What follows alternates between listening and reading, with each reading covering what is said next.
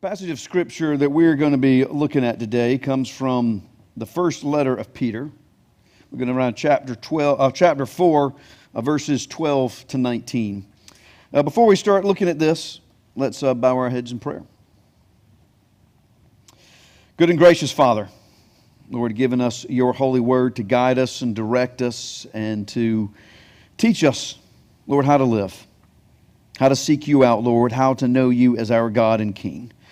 And Father, as we come to this word today, Lord, we know that unless the same Spirit that inspired these words would inspire us today, we can understand none of these things you have set out for us. So, Lord, we pray today that your Spirit would be with us, Lord, that you would be in our hearts and minds and open them up to receive your holy word.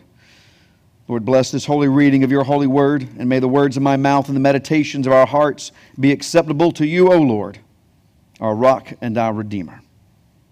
Amen.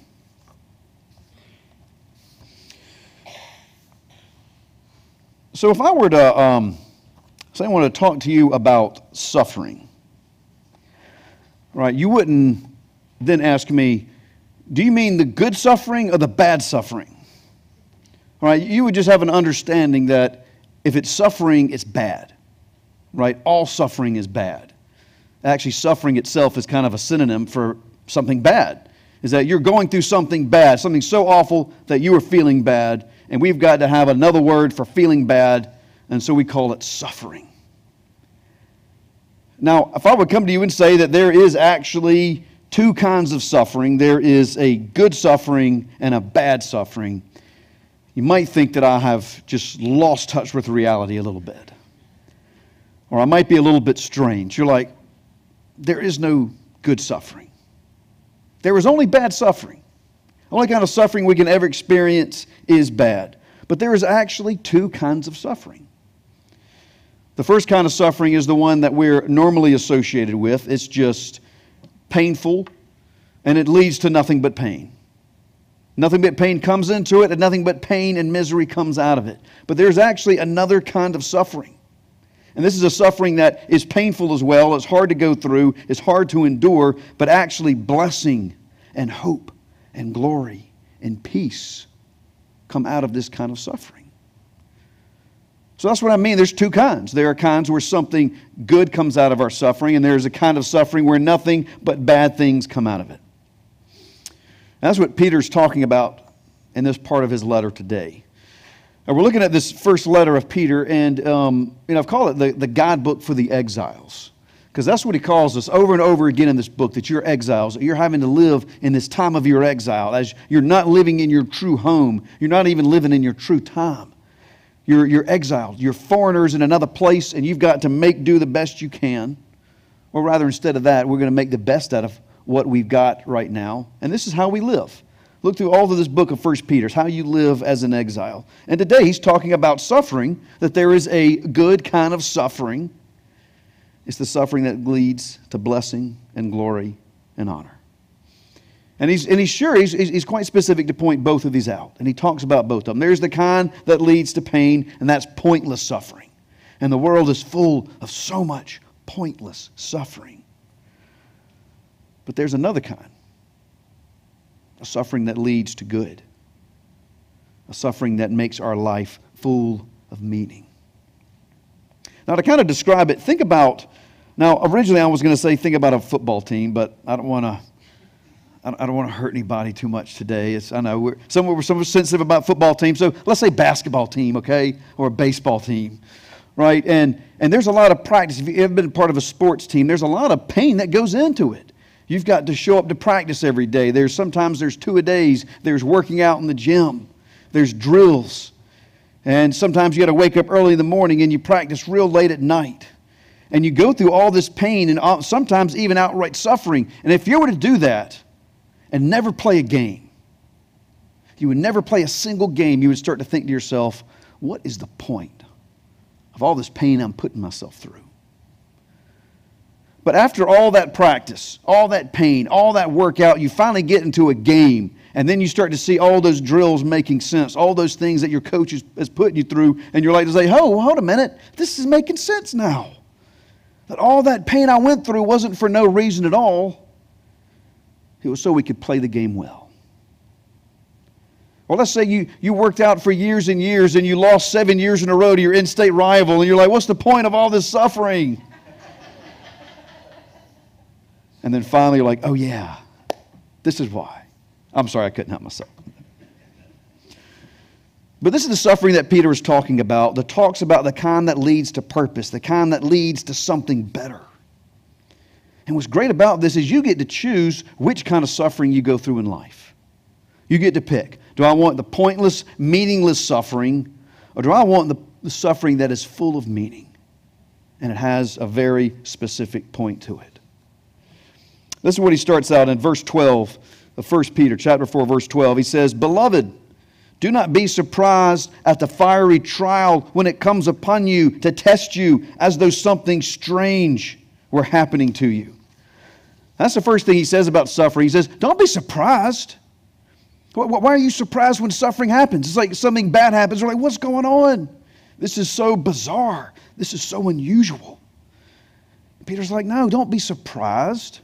This isn't unusual. This is something that you should expect, this kind of suffering.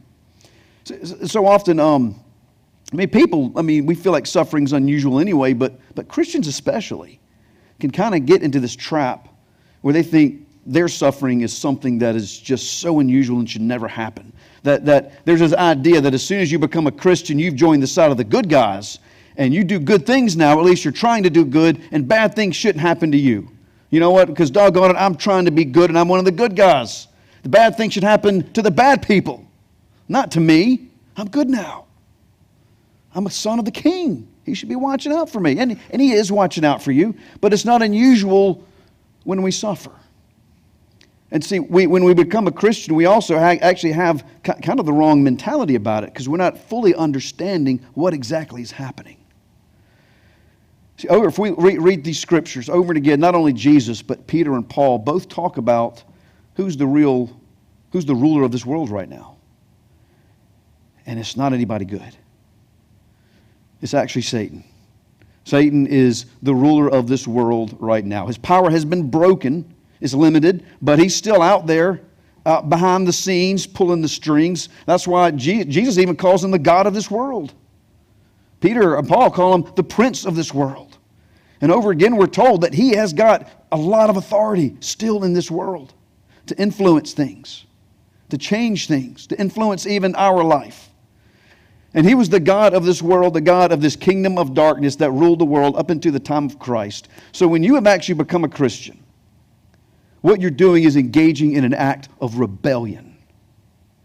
You are engaging in an act of rebellion. You are joining an uprising that began with Jesus. When Jesus said, I am starting my kingdom right now, and we are working to overthrow the prince of this world. And when you became a Christian, you joined the uprising. You said, I'm joining your uprising, Jesus, and we're going to fight against the kingdom of darkness, and we're going to fight to establish your kingdom, and we're going to continue to fight that until you return and you make it complete. That's what you've done. You've made yourself an enemy. In fact, when you became a Christian, you put a big target on your back and said, I'm now rebelling against the powers of this world. In fact, I believe in hell somewhere there is a wanted poster with your picture on it. It says, enemy of the state.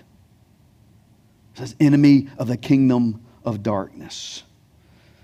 So, yeah, there are some powers out there that see you as an insurrectionist, as a rabble rouser, as a rebel, as threatening their power. And yes, they are going to fight back. So it makes sense that you're targeted for suffering. It made sense that you were going to suffer in two, one of two ways. It's all persecution. There's, there, there, there's two types of persecution that you'll face as a follower of Christ there's a direct, and there's also an indirect persecution. Now, direct persecution is what we think about when we think of the word persecution. That you're a Christian and you're going to be punished because you are a Christian. You can't work here, or you can't live here, or you can't have property here. Or in some places, they'll even outlaw your faith completely. Say you can't practice it here. And if we do catch you practicing it, you'll go to jail or you'll lose your life. And we think of that persecution as something that happened in the past and happens in other countries. And, and it's not as strong here because thankfully we still live in a country where we can worship freely and we can worship Christ freely because we have that religious freedom. But that doesn't mean that we're free from persecution for being Christians. And if you don't believe me, just be vocal and outspoken about your allegiance to Christ, and you'll find out that you can still be persecuted for believing in Christ. That's what happened to, to Tim Tebow. Remember when he was still playing professional football, very outspoken about his faith, and he faced a lot of criticism for it. Of course, people always said, well, it's because he's so outspoken. He's got to talk about it all the time. As in, we won't persecute you for being a Christian as long as you stay quiet about it. As long as you don't publicly practice your faith, which a key part of it is spreading the good news of the gospel of Jesus Christ to everyone. If you don't do that, you're fine. But if you're going to be open and talking about it, well, that's where we draw the line. I hear stories all the time, people from Hollywood, that as soon as they've come out as Christians, they found it much more difficult to get jobs. They find themselves sometimes shunned and even absolutely blacklisted. I've heard kids from our youth group at school being made fun of for, their, for being a Christian, for being outspoken, for being public about being a Christian. It's not as hard, as heavy as it was at one point, at least not yet, but it still happens. And that's direct persecution. Then there's an indirect persecution where you're not being persecuted necessarily because you're a Christian, but if you decide to make Christian choices in your life, and if you're striving to live according to your Christian values, then you get persecuted for that. And that happens quite often. What happens is, is you decide not to engage in a certain type of behavior, or you'll, or you'll criticize the certain type of behavior of your friends, of your circle, and you're sometimes openly ridiculed because you're not being one of us. And it's not just happens with kids. It's not just teenagers and peer pressure. It happens in adults. You get into you're in places of employment and there are these circles where you're expected to play the game. You're expected, they'll say, to be a team player, which is good to be a team player, but they mean something different a lot of times when they say that. Taking one for the company. Sometimes asking you to do something that might fall in this gray area, something that you know is not conforming to your values, to Christ values. If you decide not to do it, can be punished for it. Remember a few years ago when I was uh, working for hospice, we had a nurse that came in from another company. And she talked about when she first got there, she was kind of on a fast track to management. People were paying attention to her, they liked her work ethic. Until one day they asked her to falsify a record. They said, We need to get this patient in. Can you put this number down instead of the real number? And she refused to do it. She refused to do it because she believed that she had to work a certain way. She had to be honest in everything that she did and all of her dealings. She refused to do it, and from that day forward, she was no longer on the fast track to management. In fact, they hardly talked to her at all, and she was pushed to the outsides and eventually came to look for another job. She wasn't persecuted necessarily for being a Christian, she was persecuted for acting like a Christian. And then there's persecutions that we get from the spiritual realm that we don't even realize. Times when just things always fall apart in our life. It's always going wrong. We can't seem to do anything right. And it happens in these seasons, it always happens in these chunks. And a lot of times we're being persecuted in spiritual ways that we're not even aware of. It's because you've made an enemy. Because you decided to be a follower of Christ. Peter says that persecution should not surprise you, that suffering should not surprise you. It's not unusual, nothing unusual about it. It's perfectly natural. But not only do we realize it's natural, but it's, it's a reason to rejoice, he says. You can be happy about it. You should be happy. You should rejoice. And this is why, looking at verse 13 here, he says, but rejoice insofar as you share in Christ's suffering, that you may also rejoice and be glad when his glory is revealed. If you are insulted for the name of Christ, you are blessed, because the Spirit of glory and of God rest upon you. He's saying you can rejoice in your sufferings, that this can be a good thing. Now, how is that possible? You might say, how can it be a good thing? It's because you're sharing in the suffering of your Savior. If you are suffering as a follower of Christ, you are suffering in the same way that your Savior did. You're following the footsteps that He walked when He walked here on earth. And He suffered in order to save you. He suffered in order to deliver you from your sins. So if you suffer for His sake also, then you will be blessed. He suffered for your sake. And if you are willing to suffer for His, then you will be blessed. And Peter names it right out. He says, If you're insulted for the name of Christ, then you will be blessed. If you're willing to endure punishment and persecution for the name of Christ, you will be blessed.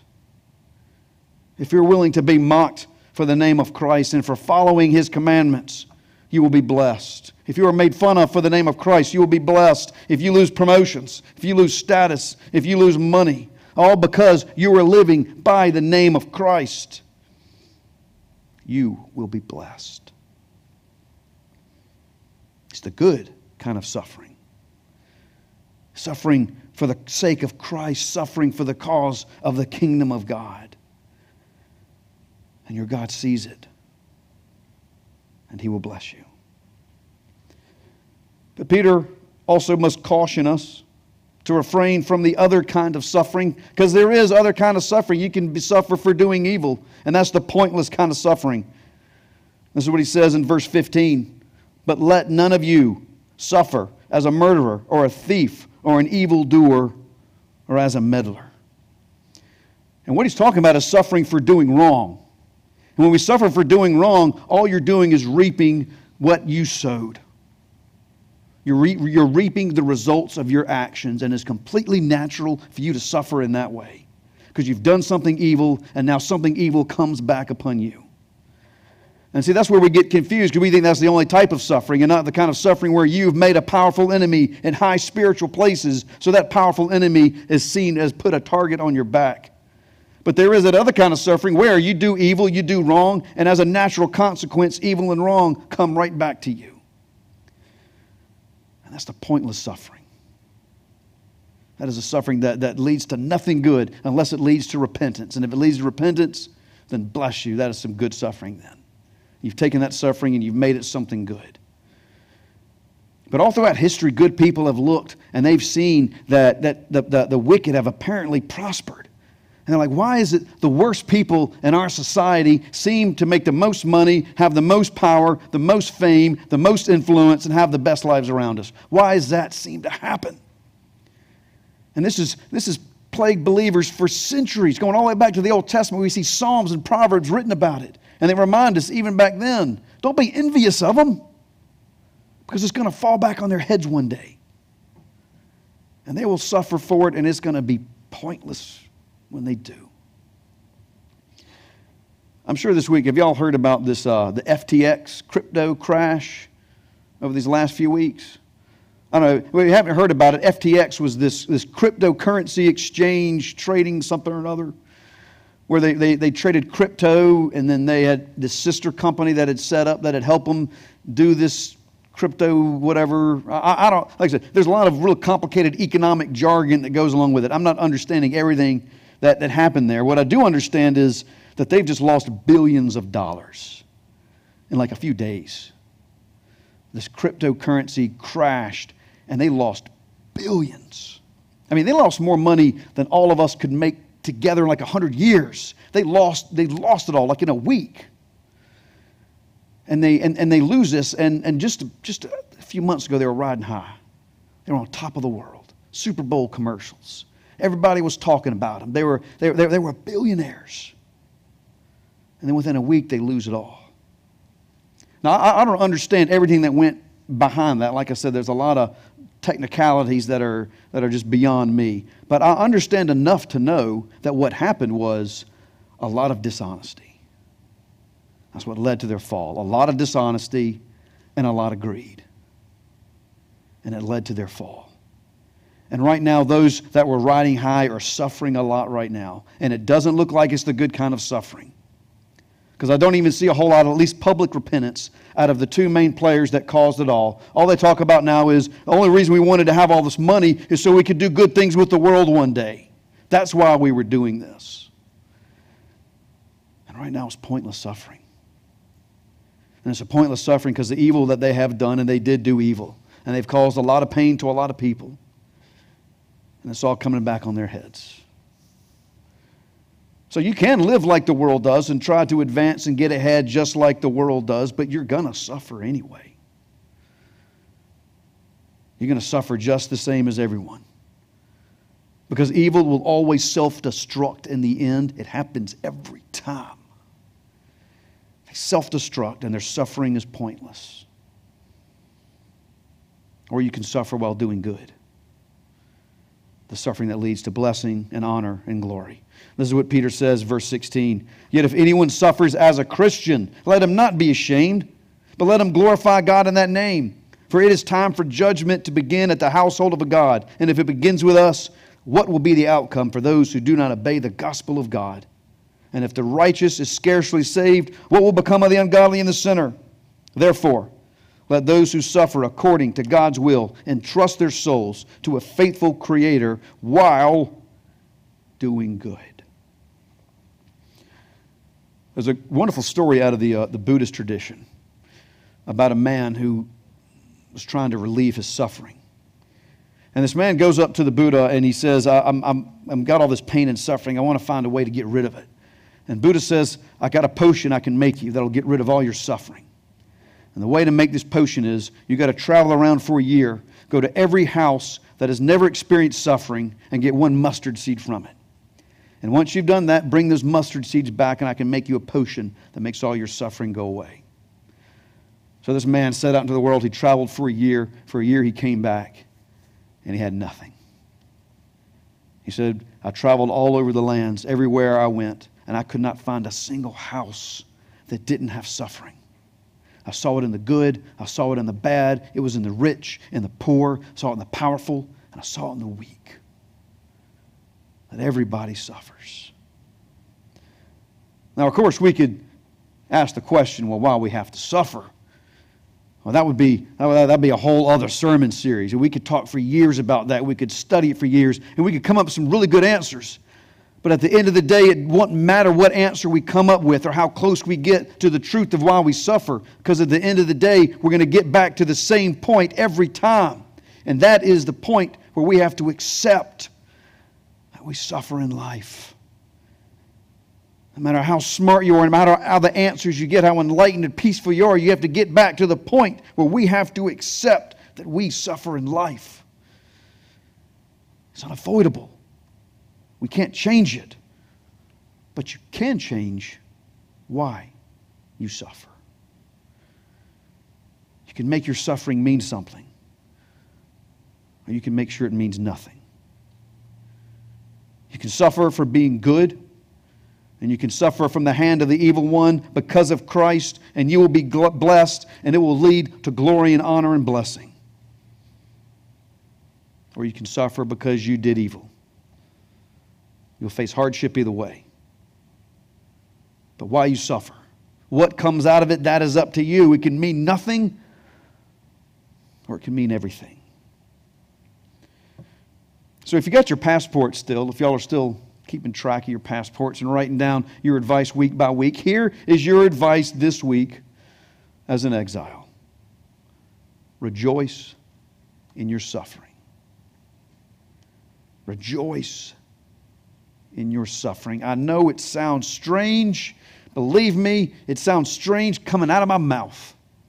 It's counterintuitive. It doesn't really make any sense. And it's the kind of paradox that only Christ can make happen. Have you noticed that? Jesus is full of a lot of paradoxes. A lot of things that look bad end up being good. A lot of things that look good end up being bad. He said things like, if you want to live, you got to die. If you want to become great, you got to become small. And you can rejoice in your suffering because that is how you will become blessed. It's the kind of God we serve this amazing God that can take your worst moments of life. He can take the darkest hours that you face, touching those moments with His grace. He can turn them into blessing. And that, my friends, is how all our suffering, all of our pain, all of our heartache, all of our grief and sadness will one day be turned to joy. To God be all the glory forever and ever. Amen.